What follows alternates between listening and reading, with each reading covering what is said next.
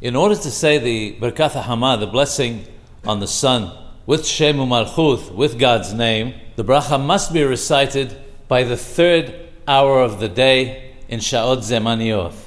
If one missed that time, the blessing can still be recited, but without God's name, Shem Malchuth, till midday. Now, even though there are those who say that the complete bracha may be recited till noon, since there is a doubt about this, and we say sefek brachot lehakel, where there is a doubt about a blessing, we should not recite it. We do not recite it with Shem Malchuth in this case, after the third hour. It should be noted that the bracha of Shehianu is not recited with the Birkat Hama, the blessing of the sun. In order to recite the blessing, one must see the sun itself and not just its rays. Also, it must not be seen through a cloud.